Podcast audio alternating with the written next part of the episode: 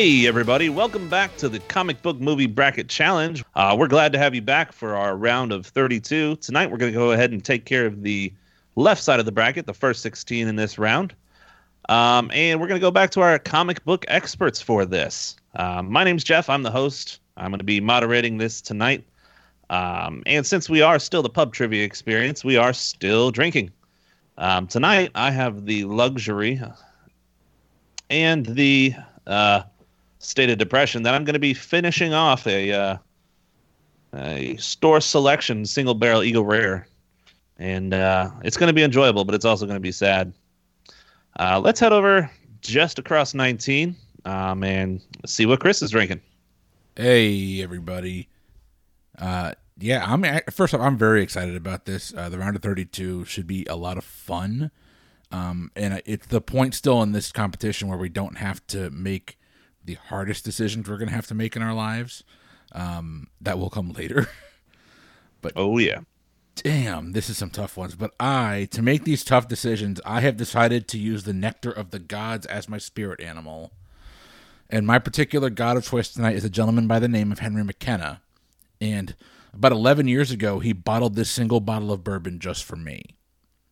This is a McKenna 10 year single barrel bottled in bond bourbon. It's one of my favorites. If you can find it on the shelf, grab it. It's worth every penny you can pay for it, up to about 50 bucks. Ha! Maybe Yeah, 60. don't get ripped off. don't uh, after that yeah don't don't pay secondary prices get your bottle and be happy but that's me who do we have next All right. Moving on south a little bit, we've got Tony back with us. Tony, what are you drinking tonight? Uh, so getting a little bit harder, getting a little bit tougher questions here, uh, a little bit heavier decisions. Not quite the heaviest that we'll ever make, like Chris said. so white claw But with that in mind, what's that? so white claw No, no, no. I'm going to something close and dear to my heart, something that's a crutch, something that's easy to fall back on, and that's just a whiskey sour made with a good old Buffalo Trace. Ooh, good call like a little call. mixed drink. Can't go wrong there. Uh, headed across the bay, we've got Jen back with us. Jen, got any fun drinks tonight? Hey everyone, I'm gonna be lame again. I'm drinking Mountain Dew. I'm quarantined. I can't get to the store. I feel like you can't be lame and drink Mountain Dew. Like, I I- mean, that would be, hi, I'm being lame. I'm drinking Diet Coke. But you're drinking Mountain Dew. Yeah, but see, what you don't know is I also have Cheetos, and I was recently in my mother's basement gaming all night, and I smell kind of funky. That's fair. That's why we're on video. so par for the course yeah All right, headed uh headed up north a few states. Headed over to Mike's house. Mike, what are you drinking tonight? Uh, well, uh, tonight I decided uh, to hop on the whiskey train with y'all. I've got a uh, Aberlour 12 single malt uh, that my brother-in-law gave me. I'm actually pi finishing off the bottle uh, right now. You know, I I tend to nurse my scotches, so they sit for a little while, um, and I only bust them out for special occasions. And a couple tough choices this round. It seemed like a special occasion to bust out the uh, good old single malt. we're starting with a tough choice too i just want to throw that out there Mm-hmm. Oh yeah. All right, heading over another state. We've got Steven back with us. Steven, what are you up to tonight? Uh, I would like to report that as of this recording, the NC Dinos of the South Korean National League are 2 and 0 and heading towards victory with only 142 games left in the season. Go Dinos. Go Dinos. Very good. Very good. Well, we've got some great choices that we have to make tonight. Um, I know that we've uh, definitely got a big one to start us off, kick us off. I know later on we've got a really hard one as well. mm-hmm. Um, but we're going to jump right into it. Our first matchup tonight is the number one seed, Black Panther, versus the number nine seed of Avengers Infinity War. Our order tonight is going to start off with Jen. Seriously? I was waiting for it. God. Okay. Our listeners should see Oh. the shit-eating grin on Jeff's face right now too. Fucking hate you. Uh, so, still no explicit I tag i want to point that out that we still don't have an explicit tag oh, Still- My bad. Oh, no, they just tried haven't given earn it to us. We've done everything we can. I was gonna say, gosh darn it, guys. um, yeah, this is probably the hardest one for me in this bracket, for sure. Um, God, I I watched both of them yesterday because I, I I had to sit there and do pros and cons and figure out why I liked one and why I didn't like the other. So, um, I mean, I like both of them, obviously. Let's start with Infinity War. Um, opening right on up, a bunch of my favorite characters die. I mean, he kills Heimdall. He killed Loki, my future husband, one of. I mean, it, it, it did not start off good for me in the theater. I wanted to scream and walk out of the theater. It, it was not a good feeling. Um, and then going on ahead, this is just an epic. Hey, you're about to fail, and you fail epically. Like it, it was that like, it was the movie out of the Avengers series where you're like, well, fuck my life. You're attached to these characters, you love these characters, and now they're all dying. Like you just see everybody just disintegrate and go bye bye, or die brutal deaths. You know, it was it was hard for me. It was very, you know, it was shot very well. I mean, there's nothing wrong with the cinematography. There's nothing wrong really with the CGI. There's, you know, it's it was just the feels, a lot of the feels for me, which is the, it, it's a sign of a good movie because it causes you to feel that way. It brings it out of you. You know, that's kind of where the purpose is, right?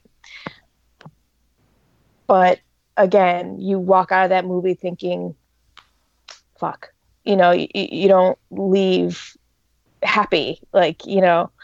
And then you have Black Panther, which you know, as I had discussed previously, is like this huge movie for the black community and it's got all of these things in it. It's got you know i mean cgi isn't always the best especially when it comes to when he's being crowned king or whatever and you have the people dancing on the cliff and it's just that scene right there is the only thing that really bothers me because it's very obviously cgi but they're able to keep you know the culture and you know the way they dress and everything while mixing it in and keeping it completely relevant and throwing technology in the mix. And you know the heritage is there the history is there you know all this stuff is there. And then you know yeah you kind of have the cop out at the end where you know he ends up getting your was it? I forget what he says. Somebody remind me. It's um I'll die like my ancestors or something like that. Mhm. Jumped Right. off the boat, right? Yeah, Who, jump, who jumped off the boat rather than be in bondage? yeah. Um, I, I mean, walking into the movie, I mean, I'm I'm 99.9% sure around the world when this movie came out, a whole lot of wet panties just dropped to the ground when Michael B. Jordan walked out topless. Mine did. I mean, panties, boxers, they just dropped. Mine probably did too. But uh you know, it was it was the kind of movie that made you feel good when you're leaving. Like you you walk out and you're like, "Damn, that was a fantastic movie." And because of the differences in that, my vote is going to Black Panther because it just means a whole lot more to me. Well, all right. We've got the voting started with one for Black Panther. Moving on to Steven. Yeah, so uh, you're right that you don't walk out of Infinity War feeling happy. You walk out of Infinity War feeling satisfied. Like you've just had one of the best meals of your life, and you want to keep eating because there's so much left to do, but you just can't because you've been stuffed to the gills with everything you want. Black Panther, uh, for as wonderful a film as it is, it has a serious flaw, and that's the main character never changes. T'Challa is the same character at the end as he is at the beginning. You like think about it. His major change in policy is that he opens up a few places, like he opens up uh, that place in L.A. where his uncle was killed. But that change in Wakanda started with his father. His father died at a UN meeting. Wakanda had already made that change when T'Challa took over the throne.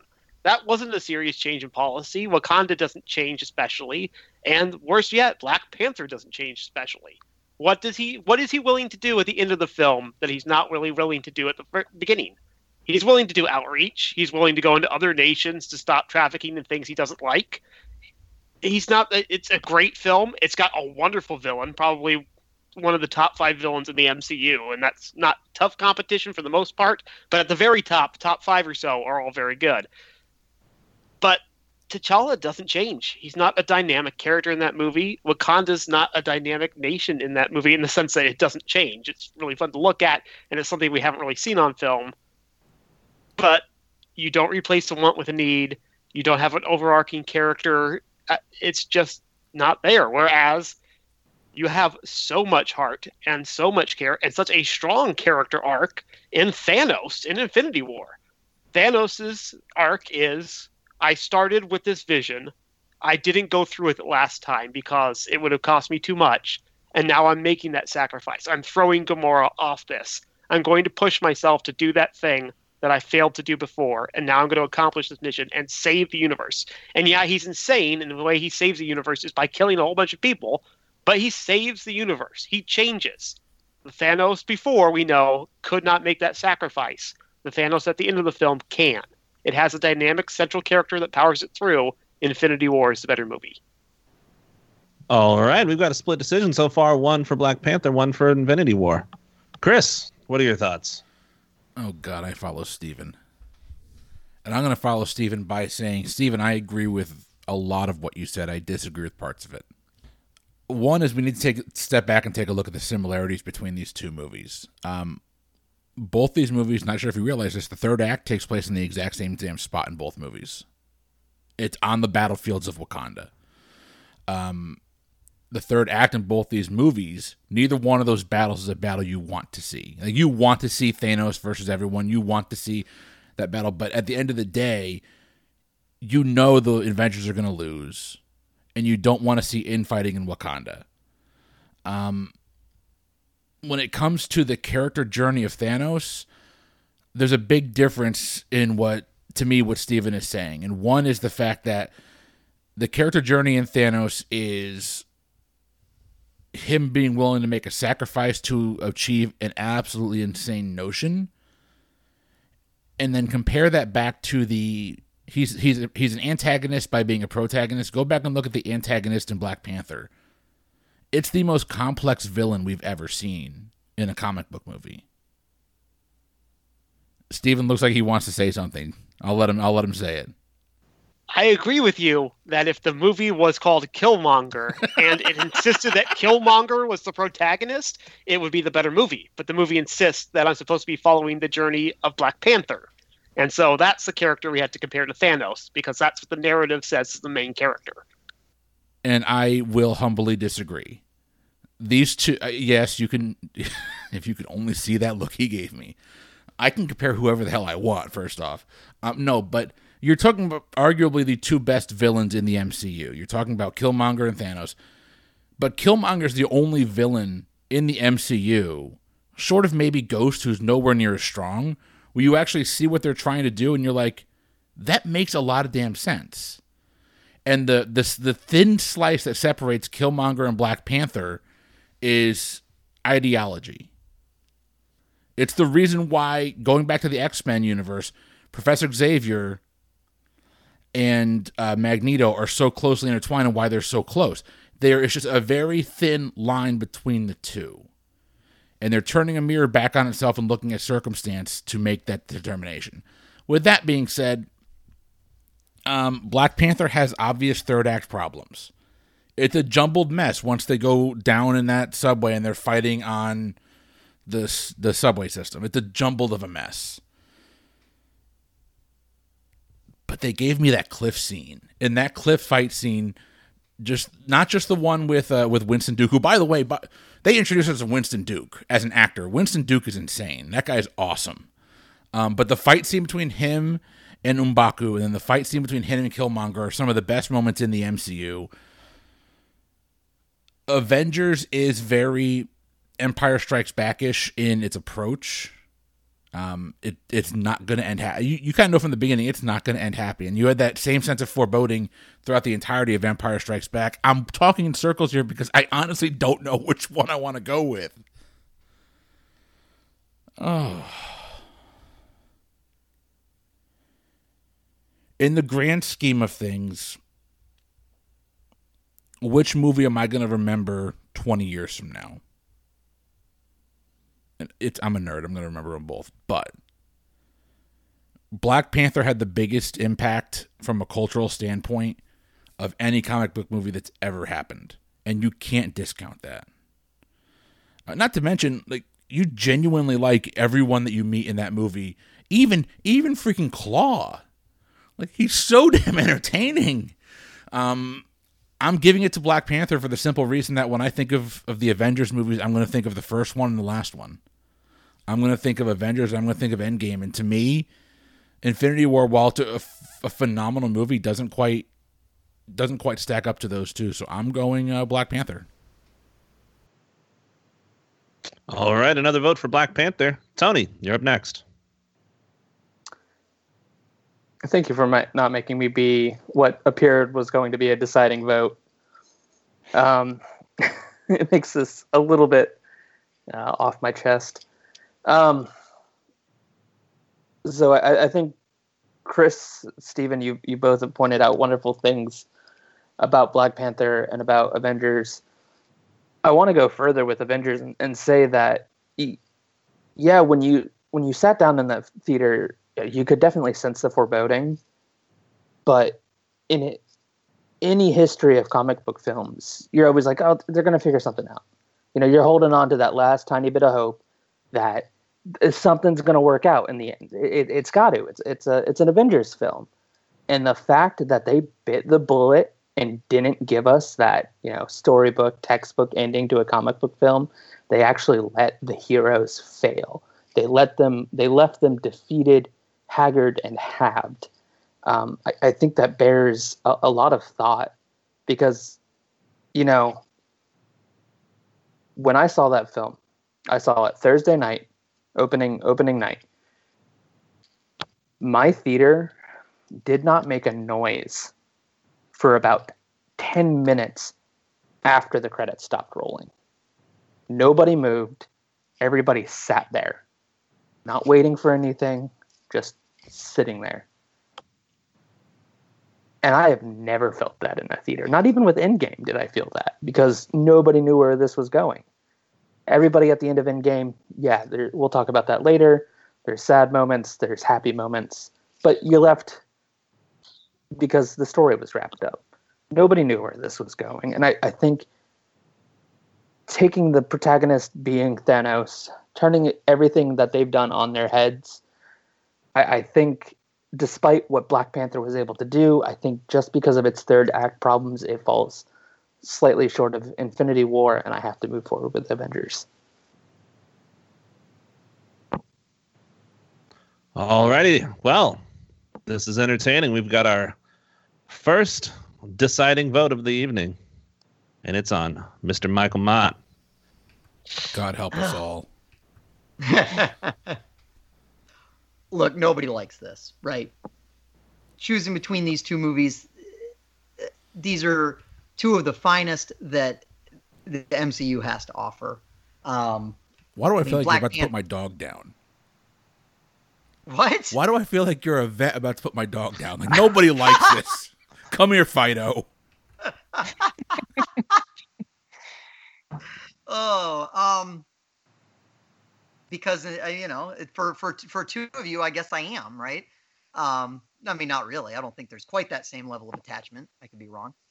Um, you know, Black Panther, I mean, was nominated for Best Picture. Yes, a lot of crappy movies have been nominated for Best Picture, but it was the first comic book movie that nominated for Best Picture. I mean, that was at least was there was there politics involved certainly, but still, that was at least something of a acknowledgement that like, hey, this is a legitimate genre, you know, that can serious art can be made of. Now, we obviously already knew that, but you know, and it was, you know, uh, I think Jen Jen pointed out very well. It it did mean a lot to the uh, black community it, and it was so um it was so vibrant in the way that it was able to to basically uh, you know tie in the African culture and everything like that. And it, and it kind of it kind of had this vibe of like, hey, you know, think about where where they could have been if they hadn't been oppressed by a bunch of you know bunch of invaders for, for centuries upon centuries. It was very you know visually stunning. It was it was entertaining. It was you know all the tech now some of the technology they introduced into it was really cool and it does have that it does have that third act problem for sure um but you know we've talked about how great a villain killmonger was there's a lot a lot a lot of things to recommend black panther but infinity war is underseated and that's really mostly what this comes down to infinity war was an unbelievable experience. Like, I think I think a lot of you know most comic book fans fans are probably familiar with the snap in some way, shape, or form. Um, so you you know if you were familiar with that, you kind of saw it coming, and you were still stunned when it happened. Like it was still a gut punch, and not the, but that everyone talks about that because that was the gut punch at the end of the movie, but we forget about all the stuff leading up to that how much fun all of that was, all the interesting interplays among all of these characters that we've been getting to know over the, in Tony Stark's case, uh, the previous decade. It was an absolute blast, which made that gut punch maybe even hit a little bit harder. And seeing all of those characters together in a way, in different ways, in the ways that it works. I mean, yeah, it actually it's not quite the same in sense as the third act problem as Wakanda, but like the Battle of Wakanda there's very much a sense of there's a couple of cool shots here and there, but there's very much a sense of all right, we're we're we're slugging it out, waiting for Thanos to get here. That completely conceded that is that is a true point. But oh, it's just to me when I think when I think of the two and I think of that experience and the way that that m- movie is going to be you know chris chris mentioned which which movie am i going to remember more 20 years from now to me, I think it's an, I think it's Avengers Infinity War for me. So um, I'm voting for the upset. The, uh, Avengers Infinity War takes this one. I can't be mad. Like they're they're both really really good movies. That and if, there's so many I, there's so many higher seeds that I think should be below Avengers Infinity War that would easily lose to Black Panther. It's just I think this is a this is a rough seed. All right, well we have a decision. Three to two, Avengers Infinity War. Moving on. Up next, we've got the five seed of Captain America Civil War versus the 13 seed of Dredd. Up first with a decision, we've got Steven. These are getting tougher. Um, yeah, so oh, how do I feel about this one? I try not to overthink these beforehand because otherwise I would go on forever. Um, I'm trying to think which is the more complete movie because I feel like these are two movies that both have highs and then they have a couple of lows in them. Uh, more highs and lows in both cases. Yeah, I think the more complete movie in and of itself, from just a script standpoint, is actually going to be Dredd. Uh, Civil War has a lot going for it. It has another one of the great Marvel villains that we, for some reason, we never talk about, probably because he doesn't wear the purple sock like he should. But Zemo's a great villain. Um, phenomenal. And the little twist where he's not just an asshole who's not picking up his wife's phone calls, but it's like the last recording he has. I love that moment when we realize that. Um, and try to talk myself out of this and talking myself into Civil War. Um, that means no, no. the more I think about it, Dredd is more complete. It's a more simple story, certainly. It is just uh, we're in a tower. We got to beat up as many bad people as possible to get to the top and kill the big bad boss. But that's a lot of fun. That's a lot of fun to watch. And I think even though there are amazing fun moments in Civil War, it's got a few more troughs in the progress. You know, you got to watch and make out with Agent 13, which they've got no chemistry. Um, you got to take some time to set things up for other parts of the universe. I think Dredd's the more complete story. So I'm going to go with Dredd. All right, one vote for Dredd. Chris, let's hear what you have to say.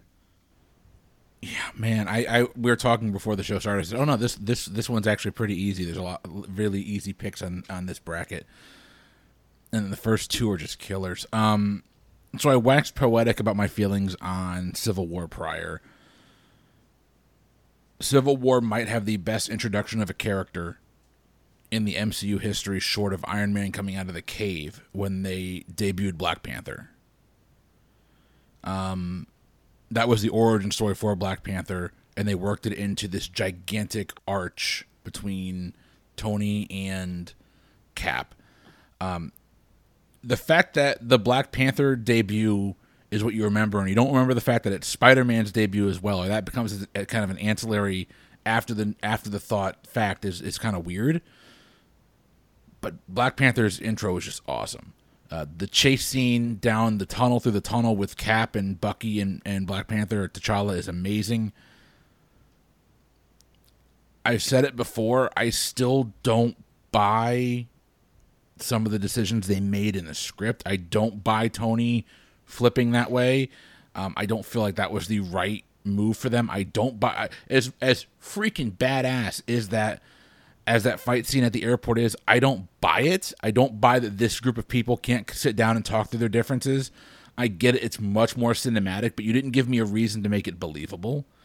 Other than how cool would it be if if Spider Man took Cap Shield and then Ant Man became Giant Man and um, the, the whole quip about Ant Man going into Tony's suit and saying, It's your conscience. We haven't talked in a while. Like, all that stuff is phenomenal.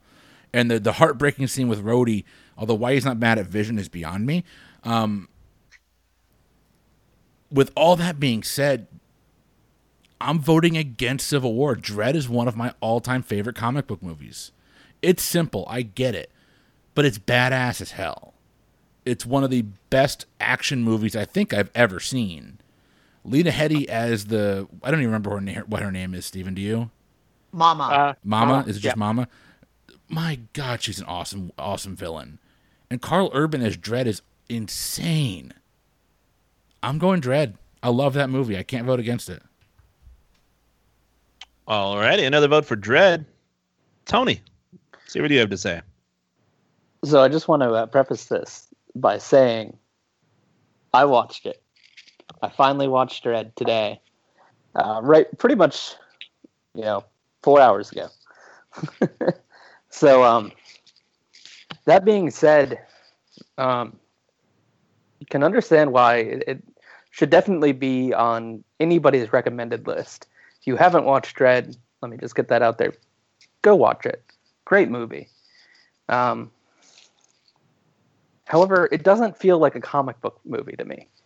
I know that it is based on a comic book, but as the gamer I am, and, and Steven even said it, fighting through the floors to get to the big boss, it, it just felt like a video game.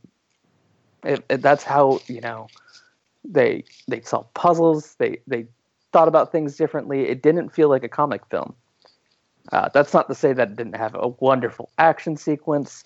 Uh, what they do with the slow mo drug is incredible. I thought it was going to be overused, and then they slowed out on it, and it just waxed poetic in there at the end. Uh, not to spoil anything for anybody who hasn't seen the film. Um, however, Civil War, to me, you know, as a, as a huge fan of the comic books, as a huge fan of the struggle between Cap and Tony in that comic book. Um, yes, this was more condensed. Yes, it didn't take place over the same exact issues. Uh, we have the Sokovia Accords rather than the Superhero Registration Act. Um, but the same problems show up. You know, they want to keep their anonymity, they want to keep their autonomy, and it, it kind of begs the question. And it really does make you ask who watches The Watchmen. Just to to throw that in there. Um, you really do start to feel that in this film, and then Tony's kind of gradual descent back upon, well, we have always done this the right way. We have always, you know, been true to ourselves, been true to the cause. Did I make a mistake? Should I have backed my team? Um, I, I think that gives you a really compelling arc into how Tony is changing as a person throughout the MCU. Uh, it's really where you get the first sense that things are not the way they were in Iron Man, not the way they were up through Iron Man 3. This is a totally different Tony that we're starting to deal with, and it spells out the future for the rest of the MCU. Without this issues, I don't think we get Tony sacrificing himself in Endgame. I don't. I don't think we ever see him settle down as a family man. I think it this changes it all for Tony and for Cap. Um, had they been together, who knows what would have happened? Uh, and I think just for that kind of thought experiment that it kind of provokes, I do have to move forward with Civil War. All right, we've got our first vote for Captain America: Civil War. Mike, what are your thoughts here? Uh, so, like Tony, I actually did do my homework. Uh, I watched Dredd last night uh, with Nikki, um, and I, I, would like to uh, retcon my my choice from a couple of uh, episodes ago. It is clearly better than Teen Titans Go to the Movies. I was that was that was a I've seen one and I haven't seen the other. No, we're uh, holding you to that. You thought it was better than Dredd. You're being held to that. I'm sorry. It's I have the I have the records. No, no, it's oh no, I, absolutely. I, yeah, I mean, I I I can't retcon it, but I am. So, uh, the right movie moved on anyway, so that, that's fine. Um, I did watch. So I did watch Dredd. Uh, I thought it was really good. I enjoyed. I enjoyed it. Uh, I did want to tell this story. Uh, I sat down with with my wife Nikki to watch it, and she actually she's the one that asked me to tell this story. The very first scene, he's you know he's doing the chase. he got he's got the last guy cornered, and he goes he goes hot shot into his gun, and the gun fires the the fireball into the guy's mouth and burns his face off. And Nikki just goes, "This is stupid," and rolls over and then goes to bed. so that was pretty funny.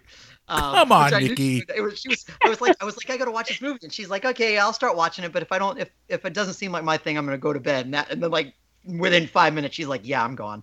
Enjoy.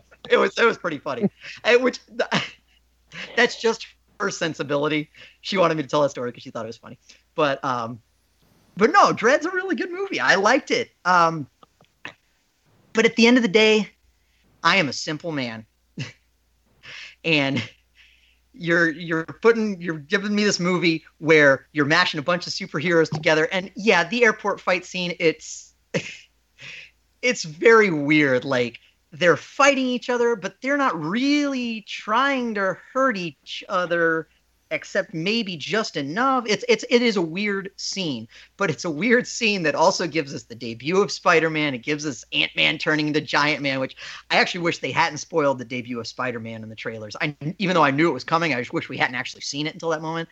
Uh, oh, and, and when when Tony goes, oh, I've got an idea for somebody who can join our team, and then all of a sudden you hear left hand free and Queens flashes across the screen, and you're just like, what we talked about? Uh, talk about boxers dropping. Yep, that was that was me there. I mean, for a 15 year old boy, come on, Mike. Not not for the not for the appearance of him, just for the whole thing. The fact that we're finally getting Spider Man in the MCU, and yes, Captain America: Civil War is is a movie that does have a lot of flaws. Namely, it's a Captain America movie wherein the Russo brothers really almost seem as m- much, if not more, interested in Tony Stark's arc.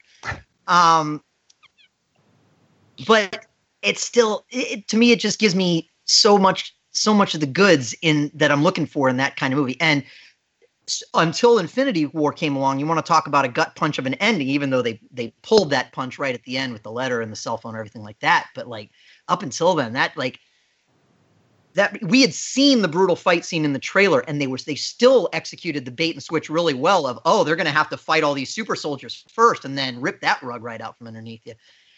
I, to me, it's to me it's Civil War. I, I did enjoy Dredd, but to me, it's it's Captain America: Civil War. All righty, well, for the second time in a row, we've got a split decision. And Jen gets the pleasure of breaking this tie. It's about time I had this opportunity. Gosh. All right, so I already said how I felt about Civil War previously. Not my favorite Avengers movie or, you know, MCU movie. Um, a lot of it fell flat for me. Um, yeah, and again, it, it, was the whole you have friends fighting each other. They didn't really want to fight, so they were all kind of pulling punches, not really being serious, you know. And you can tell. I mean, it it, it shows in the airport scene. It's it's obvious.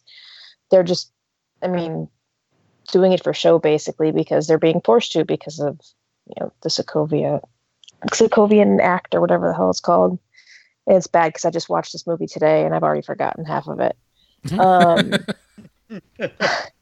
I just recently watched Dredd as well because I hadn't watched it the last time we voted for it, and so I did my homework too. I watched Dredd, um, and you know Chris really hyped it up, like he just did. You know, Dredd's an awesome movie, and it has great like the cinematography is great. I loved the gory scenes. They were just so like I don't know, off the wall and just fun. I mean, it, it was just it was it was fun. It was, but to me, it was like a fluff movie. It it, it was kind of like a fluff movie because there was there was a good story, but it wasn't a strong story that'll stick with you for a while. Whereas, you know, it's a good standalone movie. Civil War isn't meant to be a standalone movie. It's meant to be, you know, all right, now we have to, you know, we have to split them apart to bring them back together again. And we have, you know, it's setting up a lot of other stuff. You know, it brought in Spider Man. It brought in, you know, just uh, crap. I mean, get Black Panther. It showed more what Ant Man can do. It, you know, just the whole was it. Nope, that was a different movie I watched. I'm watching so many of them now. They're flipped. They're they're like get it like because the whole Hulk thing, you know, and it's just that was another movie I watched. Um, That's not But yeah, it- Hulk wasn't in either of No. these movies. no, I know because I watched. Um, I watched. You watched uh, Eric Bana's Hulk, didn't you? Ragnarok. Ragnarok. Oh, was it? No, Ragnarok. I watch all the dang dang time. no, um, Infi- Inf- Infinity War. When I watched Infinity War, because Hulk kept saying no, it stuck Right. in my head. Ah. Um, but at the end of the day, as much as you know, there are a lot of things that didn't sit well with me in Civil War, and as much as you know, Dredd isn't necessarily going to stick with me for that long. I mean, really, the the whole slow mo stuff. I mean, the, the visuals are fantastic, but at the end of the day, I'm going to have to go with Civil War. Hey guys, I gotta go. I think we just killed his dog. Well, well, well. Look at this. No upset here. Captain America: Civil War moves on. I formally disagree with that decision. well, it's a good thing you're not the only vote we've got here. Moving on to our next matchup. We've got the number six seed Superman 2 versus the number three seed of Scott Pilgrim. And it looks like Chris, you're up first. Pass. Yeah. No. Um. Oh God. Uh. So if I'm not mistaken, Jeff, I voted against Scott Pilgrim last time. Um, Cool. I did vote for the losers last time because I love the movie The Losers. Um, Superman Two is probably the best Superman movie we're ever gonna get. Um, it's the best Superman movie we've gotten so far, in my opinion. Uh, Stephen, Stephen and I finally agree on something. Um, We both voted for Dredd. that's true. It- it's it's the best Superman movie we've gotten so far. It- there's room to make better Superman movies, but neither here nor there. Um, it's not the Dick Donner version. The Dick Donner version is better. I went back and watched it. It's a better film. Against Scott Pilgrim versus the World, Edgar Wright's one of his masterpieces. Um, a well-made movie for all intents and purposes, just did not stick with me. And I, I went back and I watched. Um, Scott Pilgrim not too long ago because it had it, it had escaped my consciousness long enough for me to go back and think, oh, well, you know, I haven't seen this movie in eight, ten years. Let's go back and watch it again. And I remember seeing a lot of stuff that I don't remember happening in that movie. Um, they're both good movies. They're both fine. Um, for everything that that Superman two isn't, it feels like Scott Pilgrim versus the World is. It's this insanely innovative and crazy film where Superman 2 is more just this is what superhero movies are. But the reason that is is because obviously it is the trendsetter. It's the first one to do it. It's infinitely better than Superman 1. It's infinitely better than the first Superman movie, even though that was Dick Donner Superman. Um, but when I come down, when I'm coming down to it, uh, I can't fault Superman 2 for its age, and it was the originator. And you know what? By and large, still holds up. Um, the, the stuff with Lois in that movie is really cool. I, I did like it. I had my problems with it. Uh, I still don't like the Green Crystal. I think the Green Crystal is about the dumbest thing I might have seen in Superman in any kind of movie because it, it negates the entire sacrifice. But with that being said, I'm still going to go Superman 2. All right, we've worked our way to a Superman 2 vote. Tony, what are your thoughts here? So this is where the bracket kind of starts getting a little bit easier for me. Uh, we got the two heavy hitters out of the way pretty early with this one, um, and I don't know if it's just because I've connected with it over different things, but for me, Scott Pilgrim just really holds a, a, a special place in my heart. I, I know I talked on being a music lover last time and how that all, all kind of really boils down in Scott Pilgrim to where, you know, they they honestly wrote so many good songs. Like, if Sex Bob-omb came out with an actual album, I'd buy it. I, I haven't bought an album in a while, but I'd buy it because the music just really does. It, it doesn't subtract like so many films that try try to pull the music route to where you're, you're listening to a band play.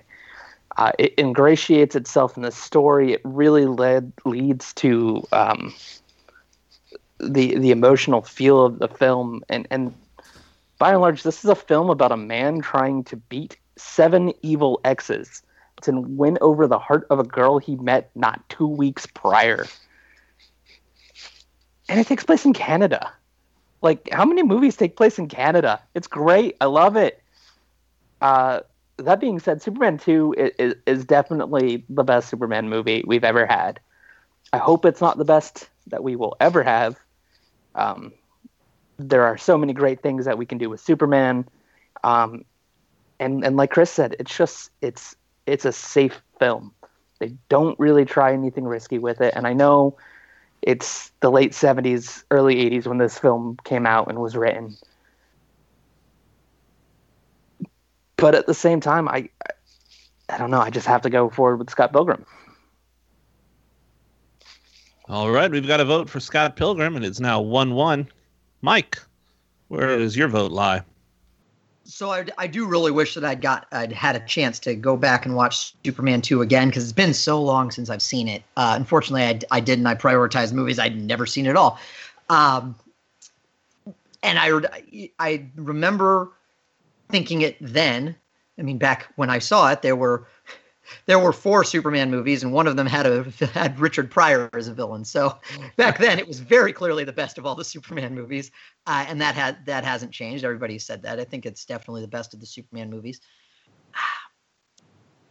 But you know what? Like Scott Pilgrim, I, I mentioned my affinity for for this movie, even and I mentioned last time that I'd also only seen it. I think I've caught like bits and pieces of it on television since then, but I've really only seen it that one time 10 years ago. And 10 years ago, I was watching, I was still, I was still unmarried, no, no children, uh, no real life to speak of. I was watching lots and lots of movies and there and there's a ton that I'm like, did I even see that? And then I'll, I'll be like, oh my gosh, I actually saw that and I don't even remember it. And Scott Pilgrim versus the World is a movie that I remember really, really well. It's to me, it's a it's a perfect matchup of the of director and source material, and it's and it just has so much memorable types of things going for it.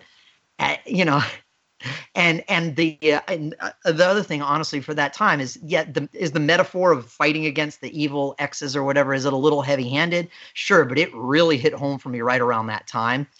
Uh, so for for those reasons, and and just you know, as Mario said too, it's it was really really innovative as well um, in the way that they shot it and everything like that. For all those reasons, I'm going to go with Scott Pilgrim. That's not Mario.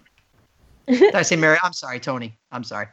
It's the other Italian. It's the Menino. I saw the Menino. It's all right. Sorry about that. All right. So we uh, that was another vote for Scott Pilgrim. Jen, what are your thoughts? Ooh, that is very loud, Tony.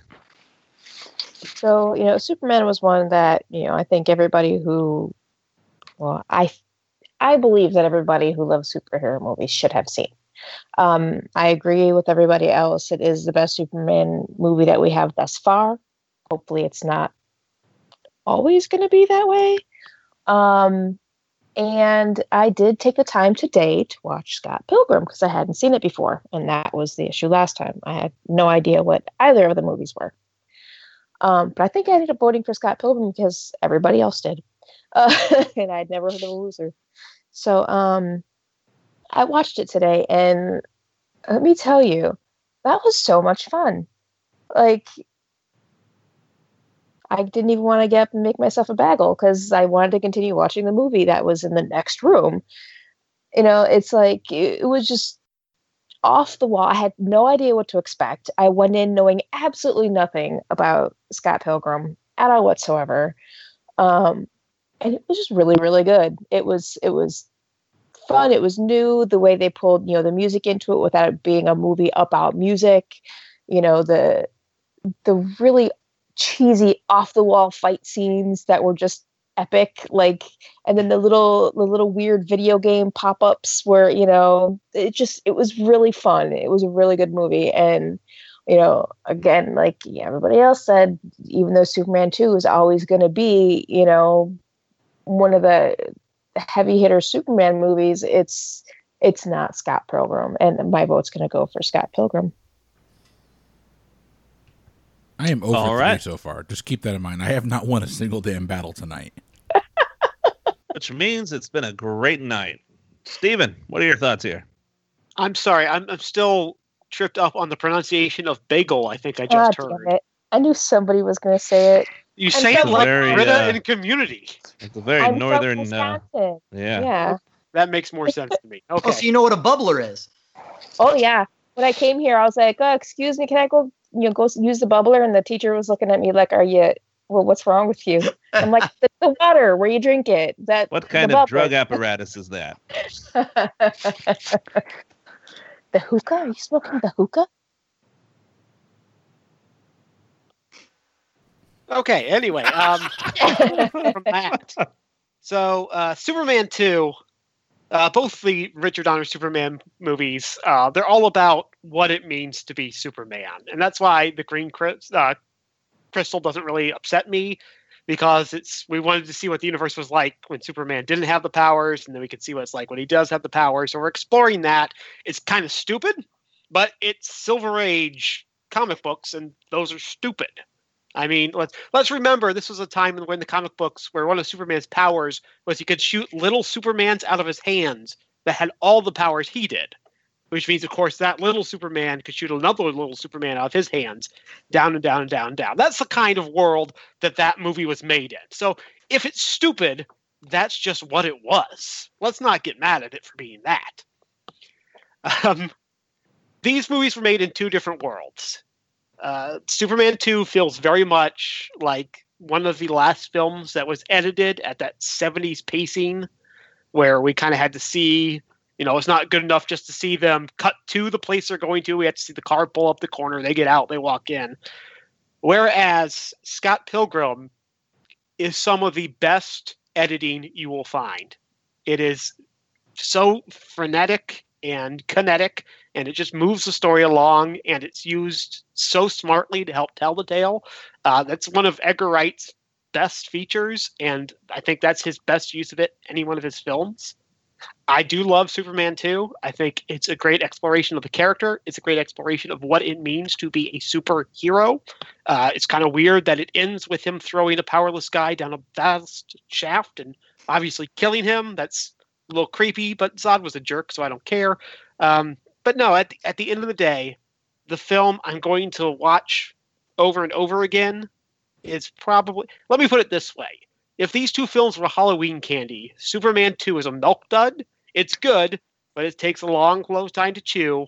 And uh, Scott Pilgrim vs. the World is a pixie stick. It may not stick with you for long, but boy, does it get the sugar down. And I want sugar. so I'm going to go with Scott Pilgrim vs. you. Can I say, Stephen, if have you have you read the comic?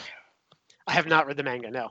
Read it because those cuts that Edgar Wright uses are almost page by page done in the comics. He does such an interesting job in the comics, cutting from place to place as well. that Edgar Wright did an, a, a fantastic job pulling them out of the page. Well done, Edgar Wright. And you move on to the next round with four to one score. Chris is sticking back with Superman 2. Our next matchup is the seventh seed, Big Hero 6, versus the number two seed, Wonder Woman. Up first, we've got Tony. Tony, let's hear your thoughts. Okay, I lied. Uh, this bracket does not get easier. um, I told my story on Big Hero 6 last time. Uh, it means a lot to my relationship. It means a lot to me as a person, um, especially having parental issues and having a younger brother. I really connect with Tadashi and that whole entire storyline. Um, that being said, Wonder Woman, you know, it has its has its flaws. It's still a wonderful film.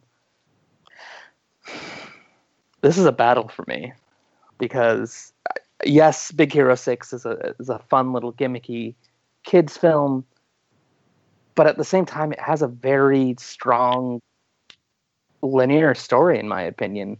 Yes, we could have done more with Hiro becoming the main protagonist, but again, it's not necessarily about him being the main protagonist. It's about him learning to rely on other people when he's been so alone for so long, even though he's always had his brother. He just never realized it.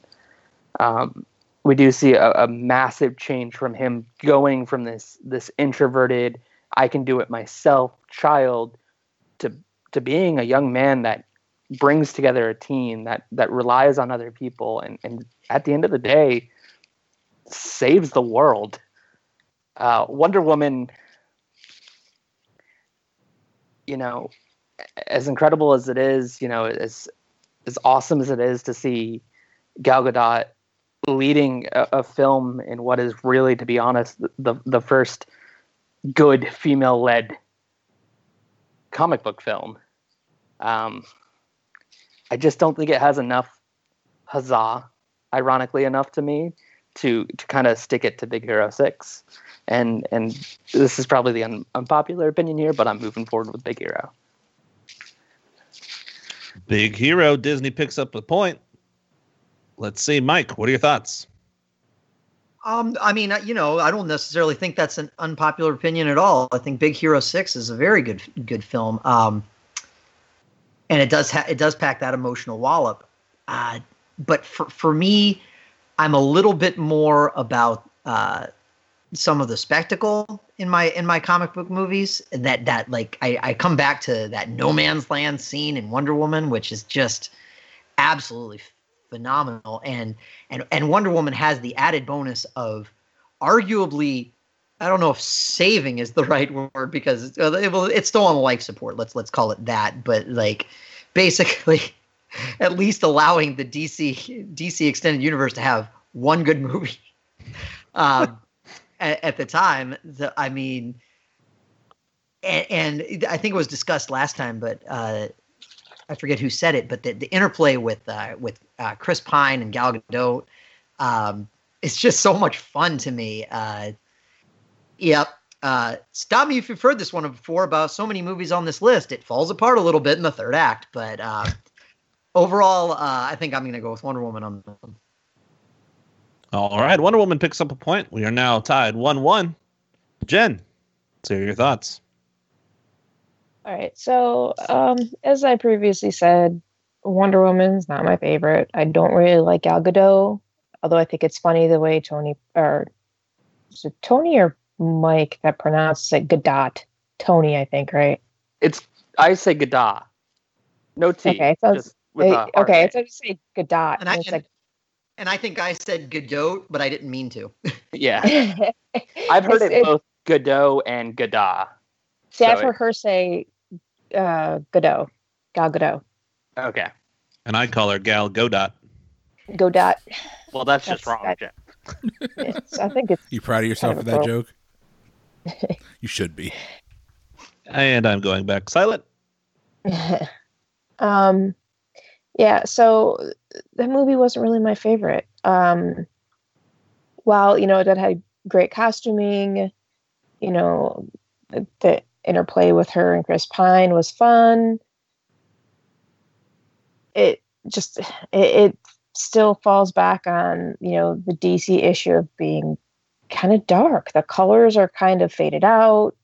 You know, it's it's it just doesn't she doesn't scream Amazonian warrior to me. It's just it falls into a lot of the, the same DC issues that they had. And if you sit here and say that, you know, it's the first one that they had, I mean, are you ignoring Batman, Dark Knight? I mean, is that like not in your universe?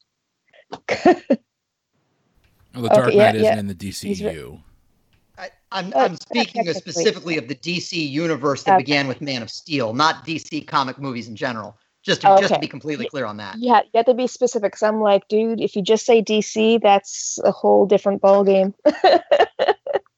that's what they, I said. The DC extended universe. Is that what they call it? It's the DCEU, right? Yeah, yeah. yeah. Sorry, that was that was I, what I meant. I didn't hear that part. Sorry. Sorry. So I felt the need to defend myself. Sorry. You've raised your hand and everything. I'm very proud of you. Um, um, but Big Hero Six, you know, you have Hiro and Tadashi, and then you have uh, Baymax, and you know, the story itself. It is very, you know, heart wrenching. It's it's something that pretty much anybody can walk into this movie and walk out feeling like they were, you know, it can signify a part of their own life, you know, because there's just so much going on that reaches out to so many different people. Um, you know, I think it's a very smart movie too because you know he he brings all of his friends in, and you know, it's just I don't know. It, it just has a lot more to it. And to me, it seems like it has a lot more depth. So I'm going with Big Hero 6. Big Hero 6 picks up another vote. Steven, what are your thoughts here? Yeah, so I don't know what it is, but I've never been able to emotionally connect with Big Hero 6 the way a lot of people seem to. Uh, for me, it's just kind of a middle of the road kids movie. It's fine for what it is. I don't hate any part about it. I just I don't get that emotional connection. Um, Wonder Woman, I at least had fun through the first you know hour and a half or so. Um, everyone's right that it completely falls apart in the third act, but uh, you know I'd rather watch the uh, first half hour of Wonder Woman and you know groan through the last half hour than watch Big Hero Six again. And I don't have any objective smart reasons to say with that. It's just the way I always feel. For some reason, that movie just leaves me feeling cold. All right. Well, we've got a another tie here, two to two. Chris, this one's on you. I'm Chris is going to win one. I'm going to win one. So, yeah. Mike, I think I sent this to you a couple days ago, but there's a there's a quote on here from uh, Peter Travers, who's one of the movie critics for Rolling Stone, that says Gal Gadot is unstoppable and spectacular. And below that, there's a, a Twitter exchange or a Facebook exchange between two different people, and the first person says I'm worried about the message this movie is going to send to our kids. And the guy responds that war is bad and women are powerful, and he responds with no, that they can expect more quality movies from DC in the future. I got, you can, Mike's muted, but he's he's dying on the couch right now. Um, I 100% totally buy Gal Gadot as Wonder Woman. It could be the fact that she spent two years in Israeli special forces, like she she spent two years in the Israel not special forces, but in there in the Israeli army. Um, it could be that she genuinely pulls off that look and scares the shit out of me. Um, yet I'm still oddly attracted to her. Uh, she's really good though. Uh, I think Patty Jenkins doesn't get enough credit for what she did with that movie. Um, Patty Jenkins, who walked away, if I think it was Thor: The Dark World, right? walked away from Thor: The Dark World because she didn't. She flat out said, "I don't like the script," and then Marvel said, "Too bad, we're going to shoot it anyway," and went to. I think it was Alan Taylor that did that. Uh, the one of the guys from uh, Lord of uh, not Lord of the Rings, uh, Game of Thrones. Um, but she came out and she made this movie instead, and made just not just this wonderful character. I love the character uh, of Wonder Woman, Diana phenomenal. I love Gal Gadot in the role. Um, Themyscira is beautiful. the origin story about how that island and everything was created, it's got major, major, major third act problems. Uh, Remus Lupin as the bad guy is, is laughable at best. Um, and then he puts on that. We talk about there's there's a couple of things in comic book movies that seem to come up time and time again. One is third act problems. Two is bad guys putting on stupid helmets. And I don't understand either of them. Um, could he not be Ares without putting on that stupid ass helmet? I don't know. But that took me out of that third act even more. At the end of the day, I in the same boat as Steven, I don't connect at all with Big Hero 6. I saw it. I enjoyed it. I, I will even go out on a limb and say I really liked it when I saw it. And I have never once felt the urge to go back and watch that movie again. Baymax for me, and this is going to sound controversial, but it, it's Baymax to me is the same thing as Bing Bong. I don't care. I just did not care about that character. Um, no, it's Wonder Woman. Wonder Woman is a great movie. Third act problems along. Third act problems be damned. Wonder Woman's a really good movie, and that No Man's Land scene is on top uh, is damn near untoppable. It's a phenomenal scene. It makes that movie what it is. Well, I don't think anyone's surprised a nerd movie can't finish well, but in this case, Wonder Woman does move on.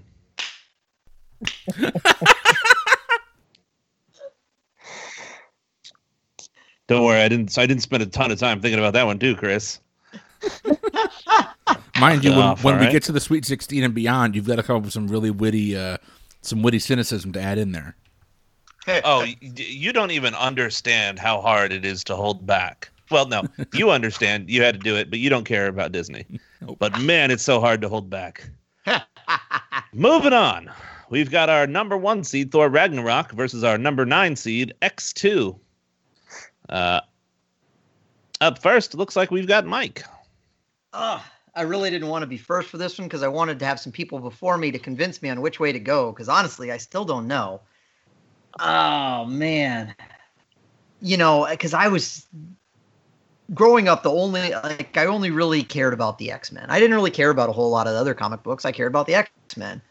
And uh, it, you know, we mentioned earlier, Superman two is the best Superman movie we've had so far. X Men two is the best X Men movie that we've had so far. Uh, so uh, it's it is really tough to to go against it, and it, you know it's it's certainly it's not without its problems, but it's really entertaining, and I you know it's one of those I remember. It's one of those that I, I remember the theatrical experience of seeing it and how much fun that was. So that kind of feeds feeds into the whole thing too. Man, Thor Ragnarok was just a blast too, though. I mean, talk about taking a character that was you know, mostly it was no pretty much Thor was no one's favorite character. I mean, certainly eye candy, but I mean overall in terms of the MCU, I mean, I don't think I don't think a whole lot of people were gravitating towards towards Thor until that movie and and when when it finally when they finally realized, hey, I think Stephen mentioned this last time. They were finally like, hey, Chris Hemsworth is actually he's a pretty funny dude. Let's let's let him be funny. Uh, and it, and it worked so well. Ah, you know, I I'll be honest. I really thought I was probably going to end up going with X Men Two on this one. It really, I, I love the way that it that it builds Wolverine's backstory. Um, and uh, and I lo- I love the scene. I love the scene when it's uh, Iceman at his parents' house, and it's like, "Have you tried not being a mutant?" Like all that stuff. That's that's that's great. Uh, oh man, but but still, I just feel like I feel like wall to wall Thor Ragnarok is probably just it's just a little bit more fun. It really is. It it it built it just builds upon those characters that had been you know previously introduced better than overall than X Men Two does. Uh, so yeah, I I I'm gonna I'm gonna have to vote against my X Men. I'm going Thor Ragnarok. All right, the number one seed picks up a point. Jen, let's hear it. So, uh, I know I previously said this, but Thor Ragnarok is my favorite movie in the MCU to date. Um, it's fun, it's bright, you know, it's colorful, it's different. You know, you have, I mean, Loki, you know, sleeping with the Grandmaster, Loki. You have the Hulk being just full of sass. I mean, you have just all this stuff going on. You know, it's it's a blast from start to finish. It's hilarious, and honestly, I think that has a lot to do with Taika Waititi, and he is just phenomenal. I love him. Um, and I mean, and you could just tell that the actors had a blast with it too because they got to have fun with their characters, and it's just, it just brings a lot more humanity into you know the Hulk number one, showing that he's just not some rage monster. You know, he you've got you know Thor giving him more personality and bringing that out more. You know, and it's it, it and bring some like really really fun side characters into it too that you know later on become more involved and it's a lot of fun you know i grew up uh, i'm the same way growing up it was x-men and teenage mutant ninja turtles you know i had my own personal characters in each one because there was four kids in the house so we all had to pick our own i mean to be fair though because there were four we each picked two x-men and we each got one ninja turtle so you know there's that but you know, it, that was a big thing in our house. And, you know, every Saturday morning, that's what we were doing, you know. But in the end, as much as I enjoyed X2, it's going to be Thor Ragnarok. Thor Ragnarok picks up another vote. Steven, let's hear your thoughts here. So first, I just want to point out in this matchup we have two comic book movies which have delightful third acts that hold together completely and leave you leave the theater with a smile. So it's not a universal thing. You can have a good third act, and both of these films are good examples of it. Um, and they are both really good films that I've watched a ton and go back to all the time. They're good background because no matter when you look up, there's going to be something good and interesting, and that looks great going on. Um, I think the problem I have with X2 is that the people making it are still a little bit ashamed that they're making a comic book movie. They're still toning down the ridiculousness. Uh, they're still toning down the colors a little bit. Uh, Nightcrawler is great. Alan Cumming's great, but he's not fuzzy. Why isn't he fuzzy? He's supposed to be fuzzy. Come on! If you're you you put him in head to tail blue. You had him boofing around. You gave him a prehensile tail, and fuzzy was too far for you. Why are you pulling your punches at that point? Um, so I think that's that is my favorite X. Well, it's my second favorite X Men film. Uh, spoiler alert. But no, Thor Ragnarok's the better movie. It, it holds together better. It's more fun throughout. Um, the people making it are having a blast. It has 100% more Jeff Goldblum, which always gets you bonus points. Um, yeah. I'm trying to think of reasons not to. No, no. As much as I love X2 and I would like to see it continue to move on, Thor Ragnarok's the better film. It's the one I enjoy more. Um, and that's probably just because X2 is a little bit of a product of its times, but times are better now for these movies. So Thor Ragnarok wins. And with that vote, Thor Ragnarok does pick up its third vote. However, we still have a couple votes left. Chris, what are your thoughts here? Um, Steven's spot on. Uh, X2 and Thor Ragnarok have phenomenal third acts, and I would argue to say that X2's third act is better than Thor Ragnarok's third act. Um, I think from a thematic standpoint, it, it means more. It means a lot more. But Taika Waititi cracked the code, guys. Like, he made Thor interesting. I gave a shit about Thor, and not just gave a shit. Like you, I genuinely love that character. Um, and who knew I wanted? Well, I knew I wanted Jeff Goldblum in every movie I see, but like Grandmaster's great. And the, the whole scene where it's like, oh, that word, I hate that word. And she says, no, the S words. Oh, you mean slaves? Sorry, the prisoners with jobs are rebelling. And then at the end, he goes, says something like, I'd say that rebellion was a great success. Well, you can't rebel without, so you can't rebel without someone you're rebelling against. I say we call it a tie. It, it it's Thor Ragnarok. And I, I love, X2 is one of my all time favorite comic movies. I love it. If it's ever on, I'll watch it. But just the fact that they cracked Thor, um, makes it awesome. I, I was going to say this for a future episode, but I will forget. My goal in life is for me and Mike Mott to be walking down the street and have a situation where we actually need to use the the game Get Help. I want I want to find an excuse to pick up Mike Mott and throw him at somebody. That's my goal in life. I Uh, request to be there when this happens. Yeah, we'll need a I DD. mean, I'm inclined to say, why do you get to be the one to do the throwing? But that's really a stupid question. oh, all right, and Tony, let's hear your thoughts on this. So I'm not going to belabor any points. Um, Thank God, both because of I these are good, good films. Um, regardless of my vote, Thor is moving on. Um, I will say that I am, and this is going to pick me up some heat. Despite the awful chemistry between Natalie Portman and Chris Hemsworth, and and the whole entire um, Malekith issues, I am a Thor: Dark World sympathizer. Oh my! What? Yeah, I know. I know. Oh, you're not coming I- back for the worst of comic book movies bracket. Oh no, no. I I recognize how bad of a movie it is. I just still like it. Um and, and maybe that's because I've always loved Thor, one of my favorite comic book characters. Uh, I am a little upset that we didn't get Thor being the the literal son of Earth in this film or in this this iteration of Thor. Because how cool was it to be? Oh well, the son of a planet has kind of played out itself in the MCU already.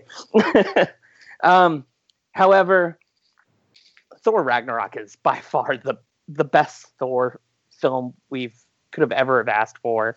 Taika Waititi as Korg and the director.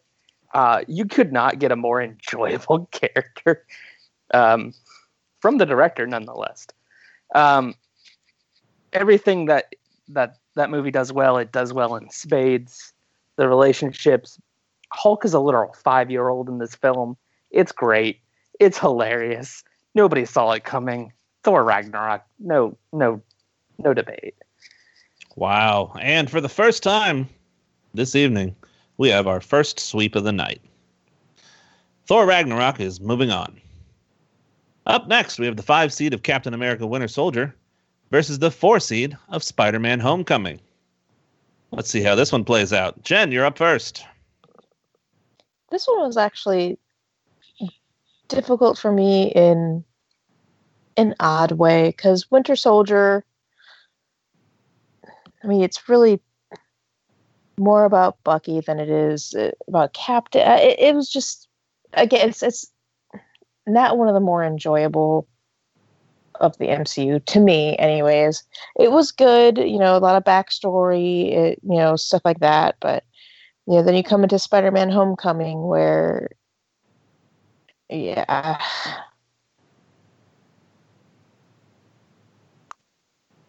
yeah, I, I don't even know how to explain it, guys. I don't know why you put me first. Why do you put me first?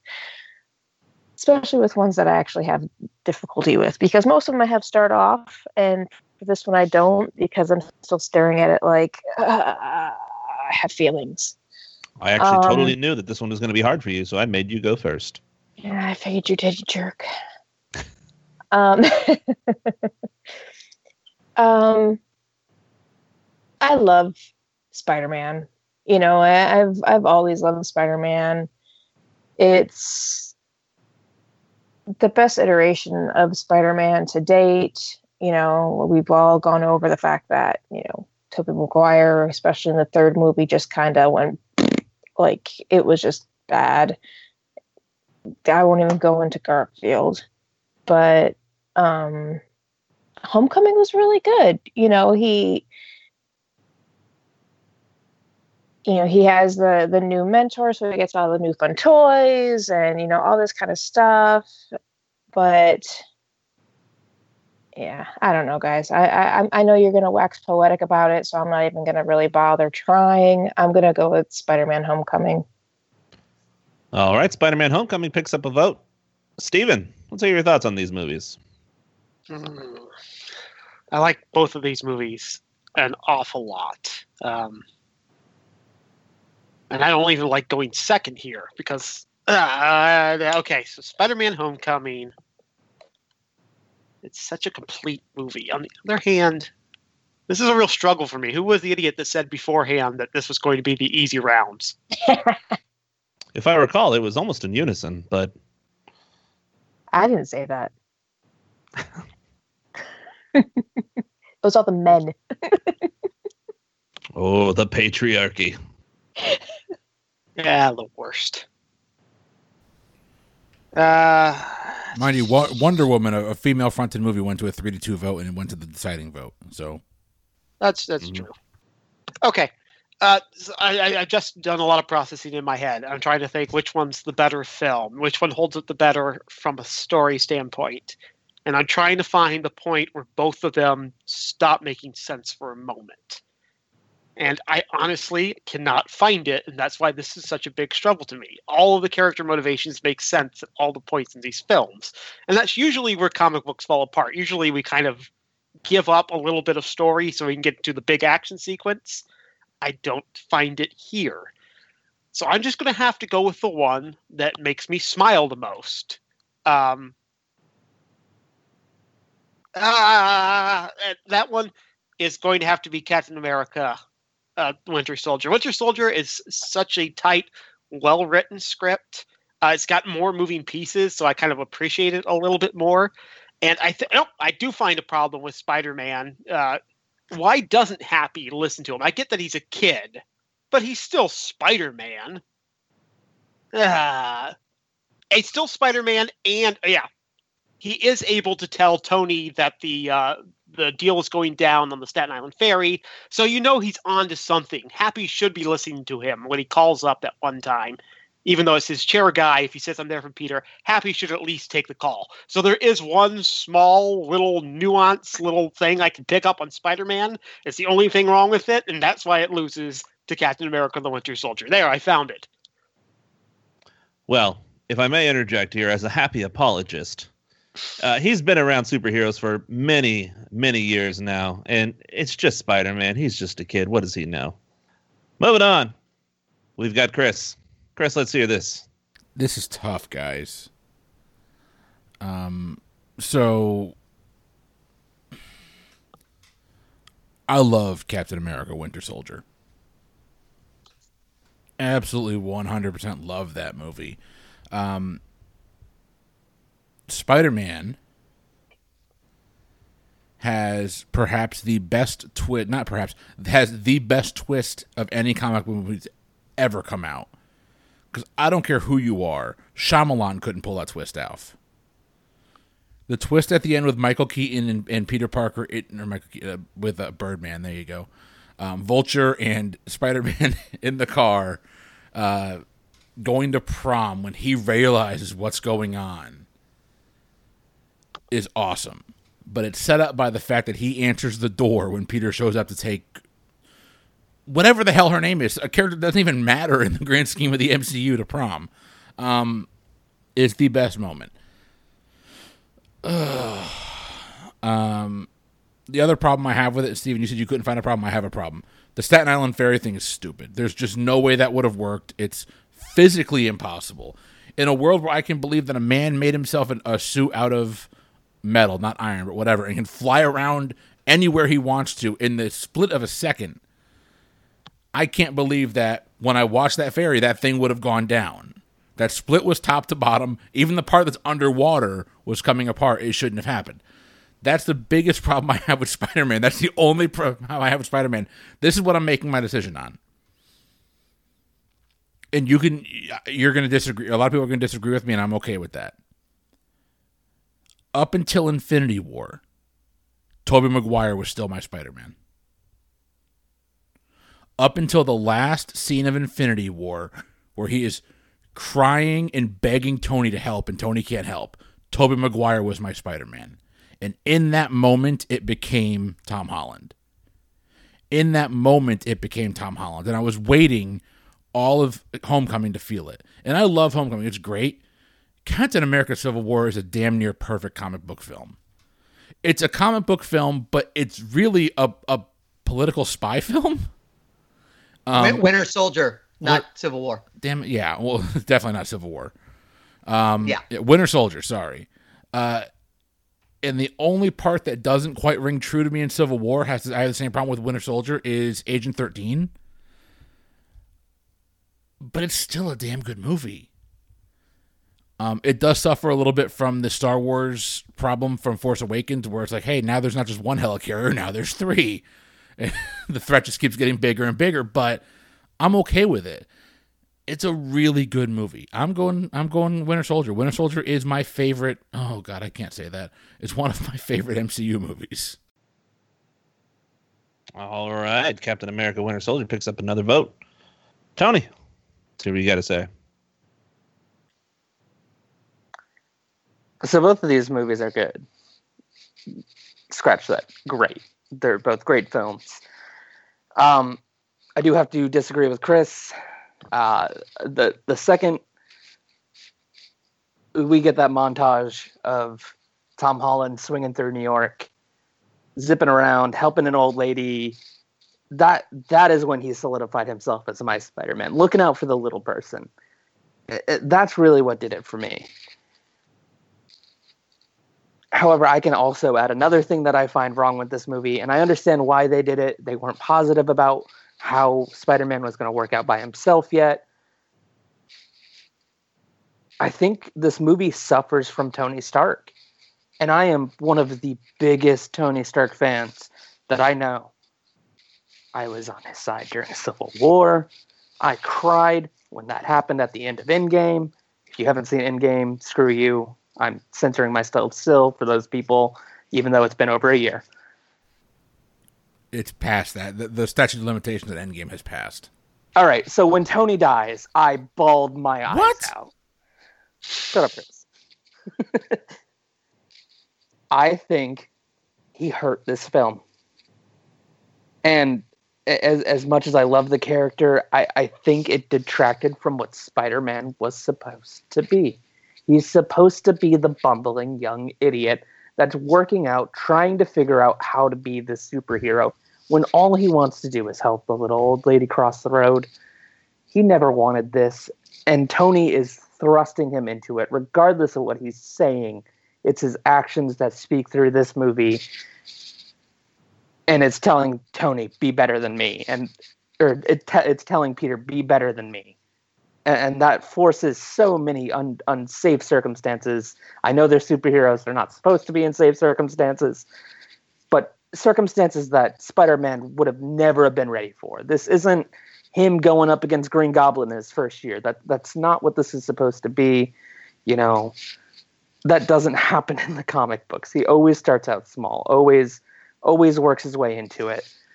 Uh, as great of a movie as it is, I think that it, it detracts from it.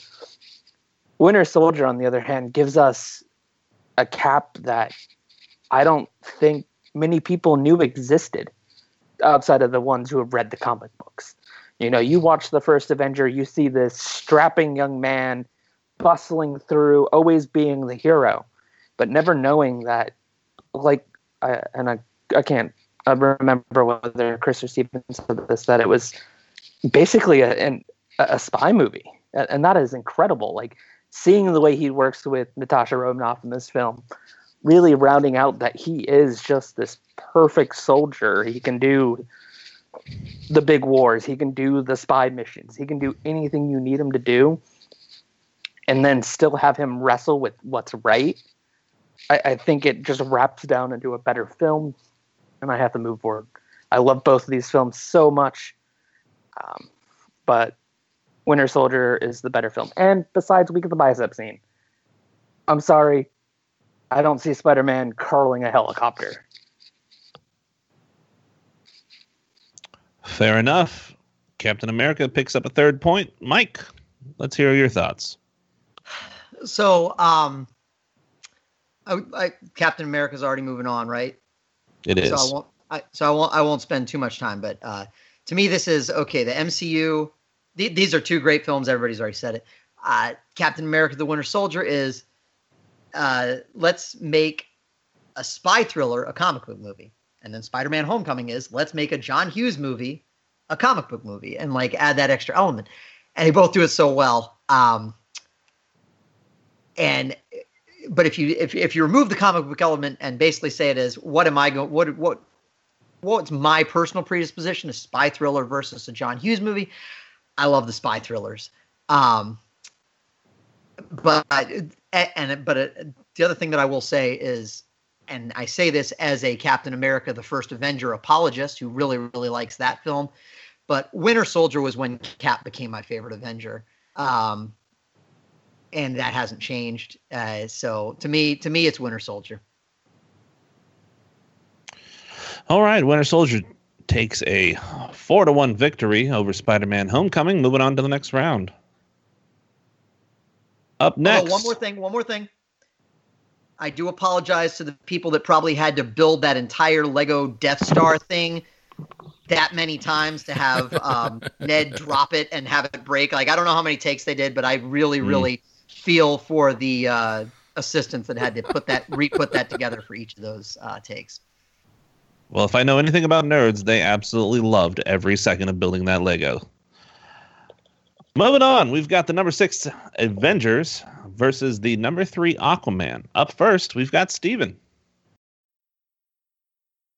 This one's a little bit easier for me. Uh, Aquaman's a fine movie for what it is, but I don't think any of us really love it the way we love the Avengers.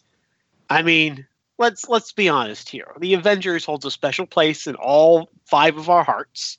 It is the reason why this bracket thing is going on right now.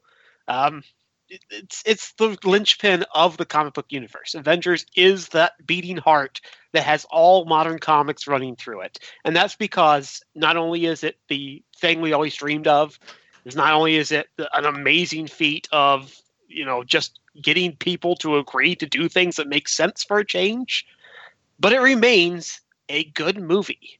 It remains a movie with a good plot that moves at a good pace that looks wonderful.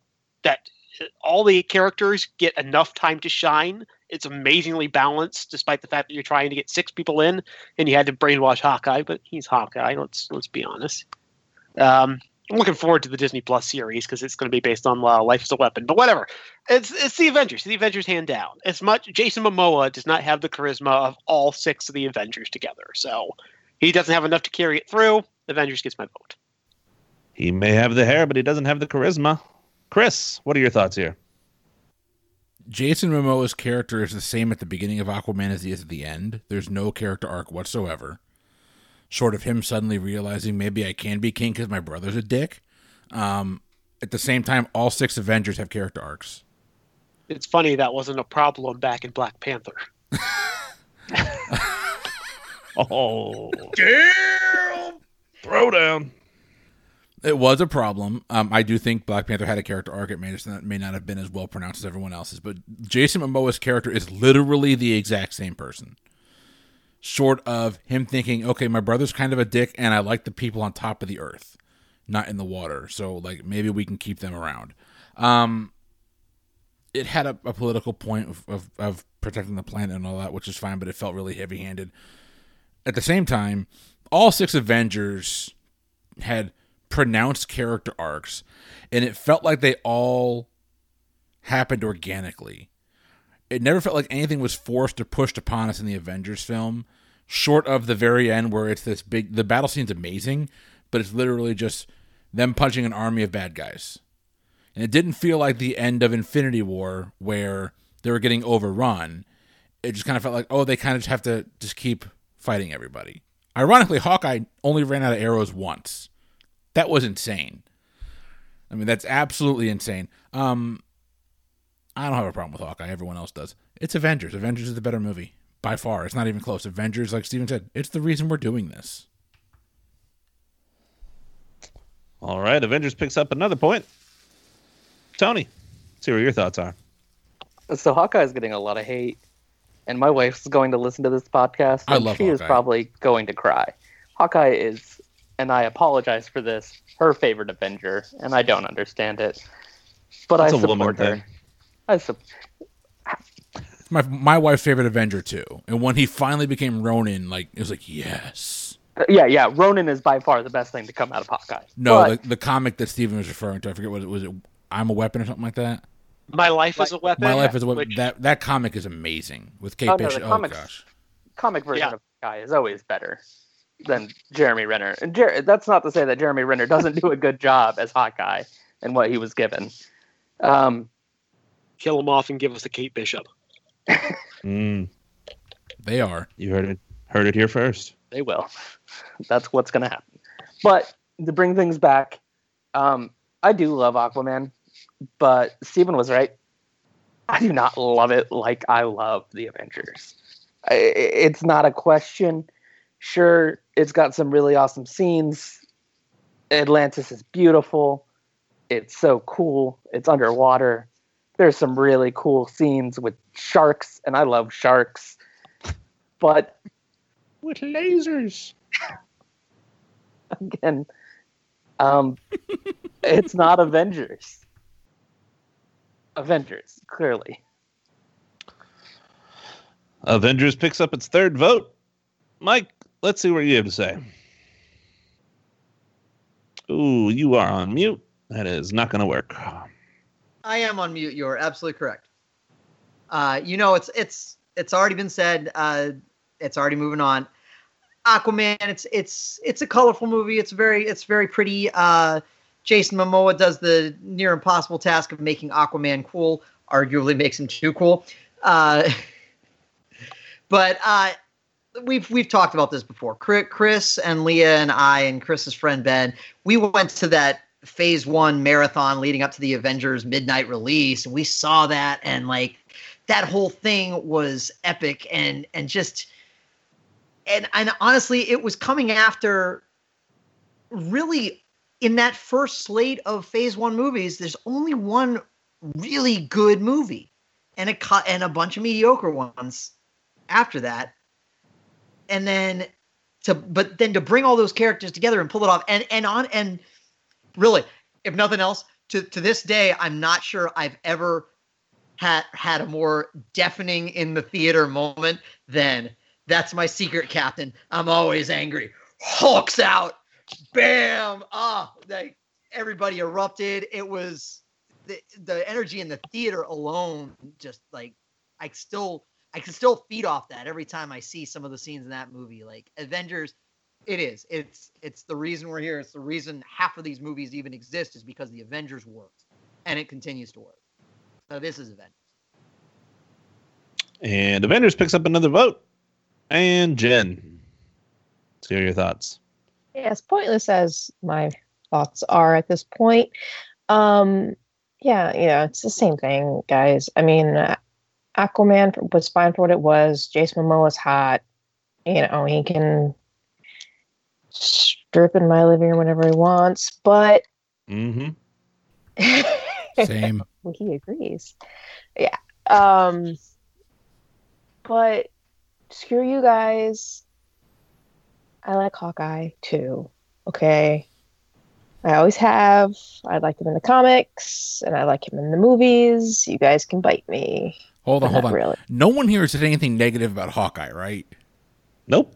We haven't said anything I- negative about of. Hawkeye. You're you're You talking to internet could trolls lot that don't like Hawkeye. hate. Oh. Yeah. I like him. You know, I, I he's the only one that doesn't have really anything extra helping him. It's you know he he he's the arrow guy. He shoots bow and arrow. I mean, like everybody else, like Nat had super training and you know, the Hulk has the Hulk and you know, it's it's just you got the super suits or the powers or this or that and and he's got himself, you know, and and that that's a lot to me because I've always been more drawn to those who don't have all this extra super help.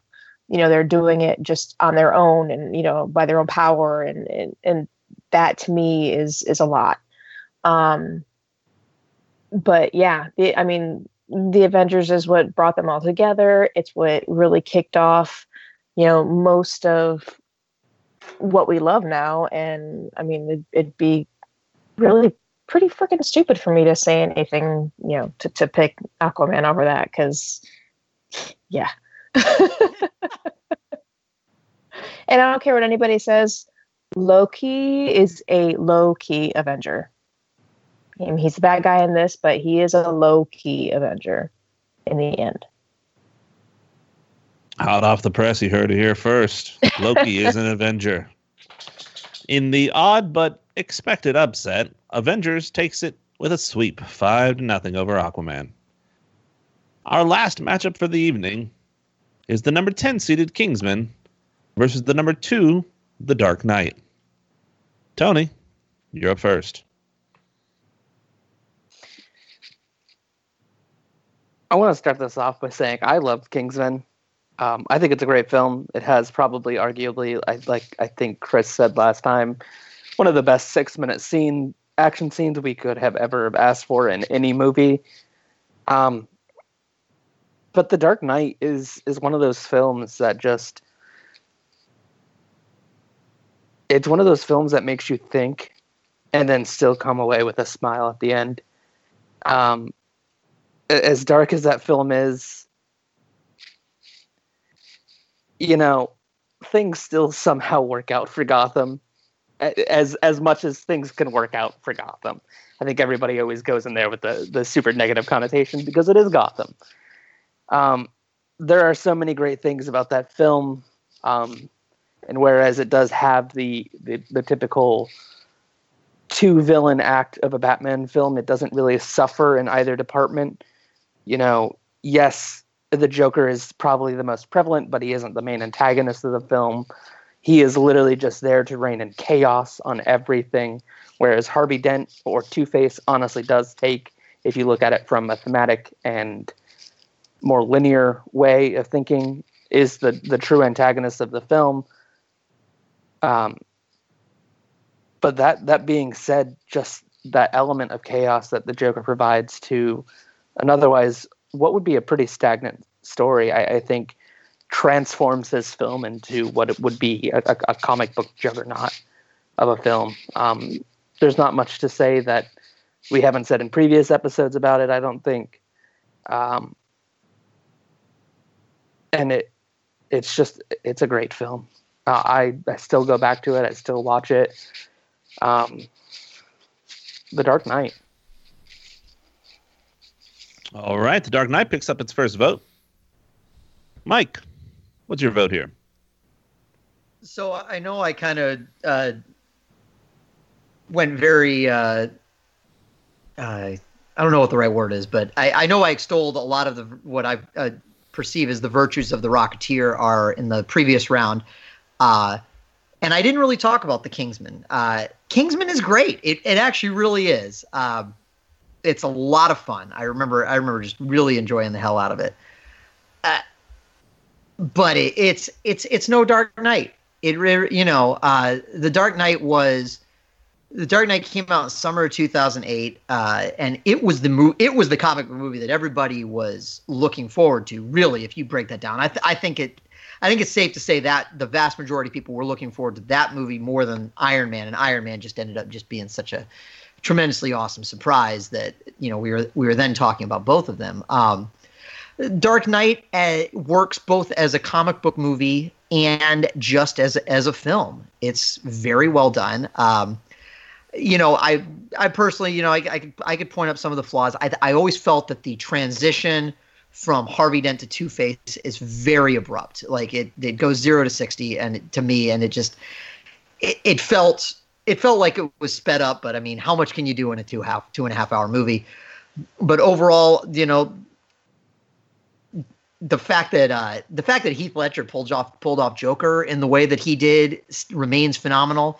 Um, you know, there's there's there's always the thing of like this is a film called The Dark Knight, and yet again, you've you've got the Joker is clearly clearly the more compelling character. Uh, but though that that's that's you know generally a Batman problem. But but regardless, it doesn't matter. The Dark Knight is, and to me, clearly a superior film among these two. All right, Dark Knight picks up its second vote. Jen, what are your thoughts here? So this is one of the ones that I actually did have a lot of trouble with, and I still don't have a star next to either of these because I love them both for completely different reasons. Um, so start with Dark Knight. Batman favorite. This is probably my favorite of the Batman films. Um, the Dark Knight is everything that I wanted Batman to be the Joker is everything that I wanted Joker to be. Like he just he's just in the background creating havoc everywhere he goes. Chris looks like he wants to say something. Stop making love to your microphone. Ugh. Um so it doesn't have to be love. It could be lust. It could be. It probably is. It did look more like lust. Thank you for pointing that out. Now I'm going to have nightmares. Um, so, you know, the the cinematography in Batman and and the way it's dark, like that it's dark, but it's not dark. Like it's dark in the way that you expect a, a colored Batman comic to be. Like it's light where it needs to be light, but it's dark where it needs to be dark. You know, and it has that contrast that just really floored me when I watched it for the first time. And and even since, you know, I watched this a few weeks ago with my kids because the pencil trick, it just I had to show my kids that. And screw you guys, they're they're one's a preteen, one's a teenager, so I can get away with it. I was Don't call me a bad parent. I, yeah, I was gonna say um, I was waiting for Chris to say something about me being a bad parent again. They've heard worse in school. It's a thing. It all comes but, from a place of love. You know that. but you know, it's an amazing film, and it's just that's my Batman. You know, and then you have Kingsman that is just so much fun. You know, you have Eggsy, you know, how his dad was in the service and, you know, he just randomly calls the number. I mean, it just it kind of drags you along with him to all this like crazy shit that ends up happening that, you know, but it's it's fun. Like he's still a little jackass and he's still pushing the envelope and but he's still good at what he does. And I don't know. And I really love Colin Firth. You know, Michael Caine is awesome. I I don't even remember Eggsy's real name, but he was really good, you know, in this role. You know, he really fit the personality that you would expect from this little shithead that dropped out of the Royal Marines and just didn't want to do anything. Um, so it was really, really super fun, you know, and and I would totally watch it, you know, over and over again. That, that I would add that to my my oh my uh, what is it called? My overnight sewing binges that you know I just toss fun movies on to he listen to in the background. But I really do have to go with The Dark Knight. I mean, it's just everything that I needed my Batman to be. So, Dark Knight all right, no question here. Dark Knight will be moving on. However, we have a couple more thoughts to get. Stephen. So, with all the Christopher Nolan Batman films, uh, they are basically thought experiments about whether people are basically good or bad. Uh, the first one is whether people will give into fear or resist it. Uh, the last one is whether people will give into tyranny or resist it. And the middle one, The Dark Knight, is are we good and society forces us to do bad things, or are we bad and society just forces us to act good? And the reason I bring this up is because there are very few films that are so well crafted to their theme as The Dark Knight. The Dark Knight, almost everything in it is a reflection of that theme. Are people basically good and society forces them to do bad things? or are people basically bad and society forces them to do good things? Uh, it gets a little hokey at times, like uh, when the guy throws the bomb detonator off the boat. That's, you know, I get it. You don't have to put it through me. Uh, and the very last, uh, when they're going through the unbuilt building to find the Joker, uh, Lucius Fox dialogue sounds a lot like uh, the scenario you would get at the beginning of a video game level. So there are some issues with it. But in terms, uh, and that's all because uh, Christopher Nolan has problems with those human emotions. Uh, if you don't believe me, see Interstellar. Um,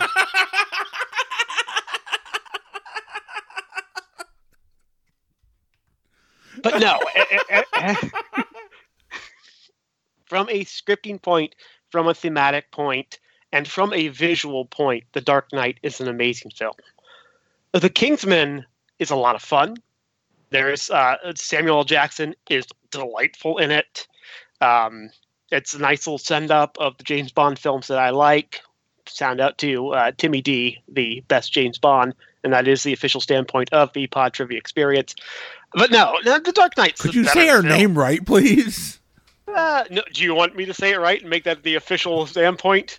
No. No, The Dark Knight's a better film. It gets the vote.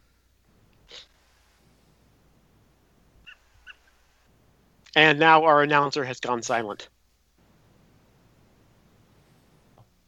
Man, does that make you feel stupid?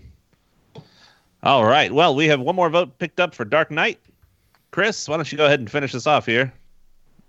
I had a speech in mind, or what I was going to say in mind, but it does. I mean, it, you, I knew going in it wasn't going to matter. If I'm last, whoever's last in this, Dark Knight criminally underrated as a two seed, and it feels weird saying that about a two seed, but the crowning achievement of not only the Batman universe, the best movie from possibly the best director working today. I would argue at least the best technical director working today.